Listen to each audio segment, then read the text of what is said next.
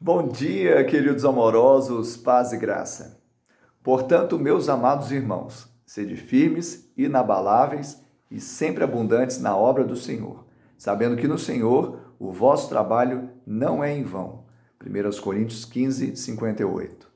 Paulo, depois da sua conversão, ele entendeu que a sua vida não era mais preciosa para si, a menos que completasse a carreira e pregasse o evangelho da graça.